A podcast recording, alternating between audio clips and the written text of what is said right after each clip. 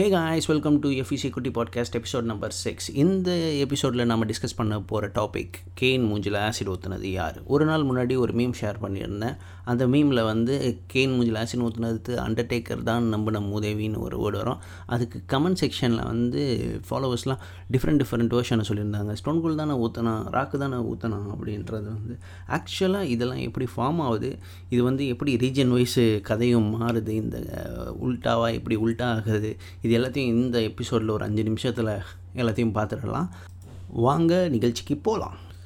So WWE வந்து 3 விதமான term இருக்குது. அதில் ஒன்று வந்து கேஃபேப் கூடவே வந்து ஃபேஸ் அண்டு ஹீல், இது 2 இருக்குது. ஃபேஸ் வந்து பேசிக்கலாக வந்து ஒரு ஹீரோ, லைக் ஜான்சினா வந்து ஸ்டார்ட் பண்ணதுலேருந்து கெரியர் எண்டிங் வரைக்கும் ஈஸ் அ ஃபேஸ். ஹீல் வந்து ஒரு villainous kind of triple H அந்த மாதிரி. ஸ்டோன் கோல்டை வந்து முதல்ல இன்ட்ரடியூஸ் பண்ணும்போது they presented him as a heel, but வந்து பயங்கர ஃபேன் ஃபேவரட் ஆகிட்டான். அதனால் ஒரு ஆன்டி ஹீரோ கைண்ட் ஆஃப் ரோலுக்கு வந்து அப்படியே மாறிட்டாங்க. அதே மாதிரி ஜான்சினா வந்து வின்ஸ் மெக்மேன் கிட்டே வந்து நடுவில் ஒரு தடவை கேட்டிருந்தார், ஏன்னா வந்து ஹீல் ஆகணும்னு ஆசைப்பட்றேன், நெக்ஸஸில் ஜாயின் பண்ணுற டைமில் நான் கொஞ்சம் ஹீலாக ரன் ஆகணும்னு ஆசைப்பட்றேன், பட் மெக்மேன் வந்து ரிஜெக்ட் பண்ணிவிட்டு you are the face of WWE, you can do that அந்த மாதிரி சொல்லிட்டார்.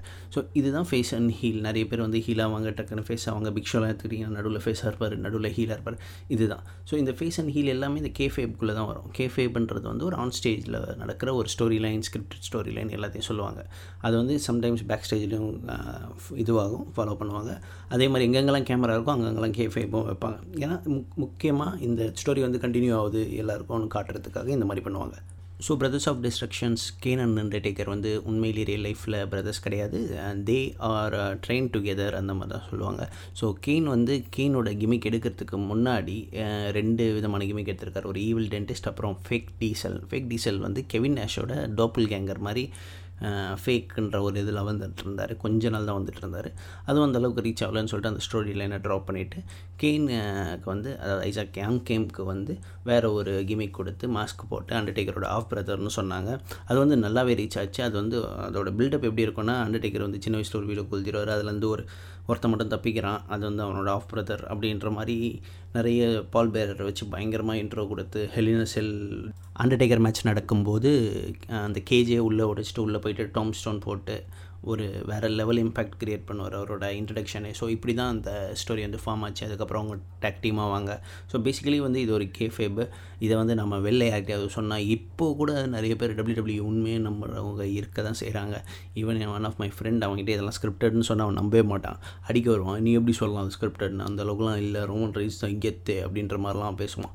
ஸோ இந்த மாதிரியும் இருக்காங்க ஆளுங்க. ஸோ இவங்ககிட்ட போய்ட்டு நம்ம இது பண்ண முடியாது. பட் இந்த கெயின் அண்டர்டேக்கர் ஸ்டோரி லைன் வந்து சின்ன வயசுலேருந்து எனக்கும் சமயம் இருக்குது. ஏன்னா என் தம்பி வந்து பயங்கரமான கெயின் ஃபேனு, நான் வந்து அண்டர்டேக்கர் ஃபேனு.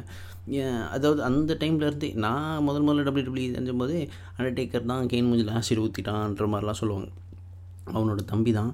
அது எப்படி கொஞ்சம் விளவரையே சொல்லுவாங்கன்னா, என்னோடய வெர்ஷன் ஆஃப் ஸ்டோரி நான் சொல்கிறேன்.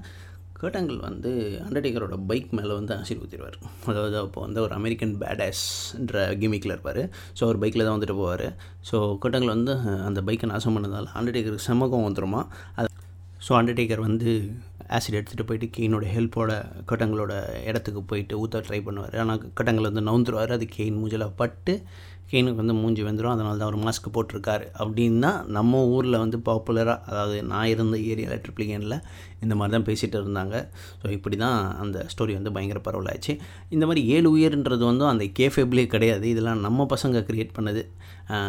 7 உயிர். ஒரு தடவை ஒரு ஏதாவது ஒரு பரிடலைட் மேட்ச்சில் அண்டர்டேக்கர் செத்தாருன்னா ஒரு உயிர் கேன்சல் ஆகிடும். அப்படி தான் இதெல்லாம் நம்ம வந்து ஃபார்ம் பண்ணிக்கிட்டது நம்ம இஷ்டத்துக்கு.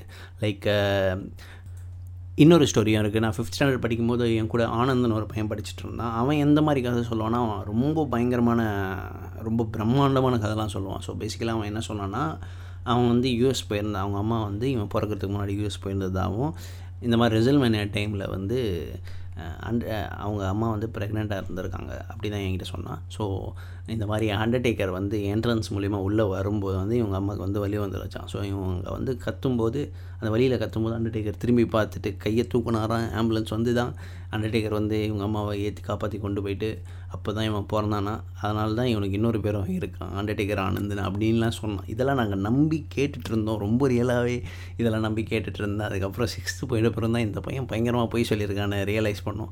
ஸோ அந்த அளவுக்கு நம்ம இருந்திருக்கோம், எது சொன்னாலும் நம்பிடுவோம். அதே மாதிரி இந்த ரெஸ்லிங் வந்து நம்ம part of the story line, நம்ம பார்ட் ஆஃப் த சைல்டுஹுட், அதாவது நம்ம ஹோல் சைல்டுஹுட் வாஸ் லைன்னு கூட சொல்லலாம். நம்ம நம்பினது எல்லாமே போய் அப்படின்ற மாதிரி சொல்லலாம். எங்கள் மாமா சின்ன வயசில் அவங்க பார்க்கும்போதே சொல்லுவார், இதெல்லாம் போயிடானே எங்களுக்கு இதுவாக வரும், ஏன் அவ்வளோ போய் வருது, ரத்தம்லாம் வருது அப்படின்னு சொல்லுவாங்க. பட் ரத்தம் வரதும் ஒரு கேஃபேப் தான். அவங்க எப்போவுமே கையில் வந்து ஒரு ஷார்ப் ஐட்டம்ஸ் வச்சுருப்பாங்க. இப்போது ரிக்ஃப்ளேயர் மேட்செல்லாம் பார்த்திங்கன்னா அது அப்பட்டமாக தெரியும். அவங்க நெத்தியில் வந்து சில கீரல்கள்லாம் இருக்கும், அதெல்லாம் மேட்ச் நடக்கும்போதே நடுவில் பண்ணுறது. இந்த மாதிரி கேஃபேபுக்காக அதை இன்னும் கொஞ்சம் ட்ராமேட்டிக்காக பண்ணுறது. ஈவன் த மான்ட்ரியல் ஸ்க்ரூ ஜாப்னு ஒரு இருக்குது, அதாவது பிராட் ஹார்ட் வந்து கேஃபேபை தாண்டி அவரை ஃபயர் பண்ணது, அதாவது ஷான் மைக்கில் வின் பண்ண வச்சது, இதெல்லாம் வந்து not a part of kayfabe. இது வந்து கேஃபேப் பிரேக்கிங் அப்படிலாம் சொல்லுவாங்க. ஆனால் அதையும் சில பேர் வந்து இதுவும் பிளான் பண்ணி ஒரு ஸ்கிரிப்டடாக தான் பண்ணாங்க அப்படின்னு சொல்கிறவங்களும் இருக்காங்க. ஸோ பேசிக்காக வந்து ரெஸ்லிங்ன்றது வந்து ஒரு kind of a movie. But movie வந்து ஸ்க்ரீனில் பார்ப்போம், இது வந்து நம்ம ரியல் லைஃப்லேயே பார்க்குறதால சில இதில் வந்து சம்டைம்ஸ் வந்து நிறைய மிஸ்டேக்ஸ்லாம் நடக்கும். அந்த மிஸ்டேக்ஸை கவர் பண்ணுறதுக்கு இன்னொரு ஸ்டோரி லைன் கொண்டு வந்து அப்படியே மூடுவாங்க. இதெல்லாம் நிறைய நம்ம சின்ன வயசுலேருந்து ரெஸ்லிங்கை ஃபாலோ பண்ணுறதால இப்போ நிறைய நம்மளால் கவனிக்க முடியுது. Even for Kane mask removal match with triple H நினைக்கிறேன், அப்படி சண்டை போட்டு தோத்துட்டு இது பண்ணும்போது கூட அவரோட மூஞ்சில் ஏதோ ஒரு தீக்காயங்களோடு தான் காமிச்சிருப்பாங்க. அது அடுத்த நாளே வந்து அவர் மறைச்சிட்டு மேலே பவுடர்லாம் போட்டு ஏதோ இது பண்ண, ஆனால் அதெல்லாம் எதுவுமே இல்லை. அவரோட உண்மையான மூஞ்சே அது தான். அப்போ தான் நிறைய பேர் வந்து ஓகே இவன் வந்து பழைய ஐசாக் யங் கேம் அந்த ஃபேக் டீசல்னு அப்போ தான் நிறைய பேர் வந்து கண்டுபிடிச்சாங்க. ஸோ நல்லா அது வரைக்கும் நல்லா இருந்த கெயினோட ஸ்டோரி லைன் வந்து அதுக்கப்புறம் ரொம்ப மொக்கே ஆகிடுச்சு. He was a greatest wrestler, but வந்து டபிள்யூடபிள்யூ அதுக்கேற்ற மாதிரி ரெக்கக்னிஷன் அவருக்கு கொடுக்கல. ஸோ இதுதான். ஸோ இப்போ ஸ்டோன் கோல்டாக ராக்காக யார் ஊற்றுனதுன்னு உங்கள்கிட்ட ஒரு டிஃப்ரெண்ட்டான ஸ்டோரி இருந்தால், உங்கள்கிட்டையும் ஒரு ஆனந்தன் ஒரு பையன் சுற்றிட்டு இருந்திருப்பான், அவங்க கூட ஃப்ரெண்டாக இருந்திருப்பான், அவன் ஏதாவது போகிற போக்கில் ஒரு கதையை வந்து அடிச்சு விட்ருப்பான், அதை நம்பிட்டு நாம் வந்து உண்மை நம்பியிருப்போம். அதனால தான் கைண்ட் ஆஃப் டிஃப்ரெண்ட் வேர்ஷன் ஸ்டோரிஸ்லாம் நம்மளுக்கு இன்னும் ஞாபகம் இருக்குது.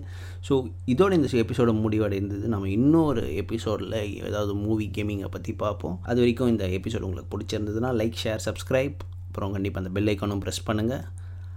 நெக்ஸ்ட்டு மீட் பண்ணுவோம். பாய்.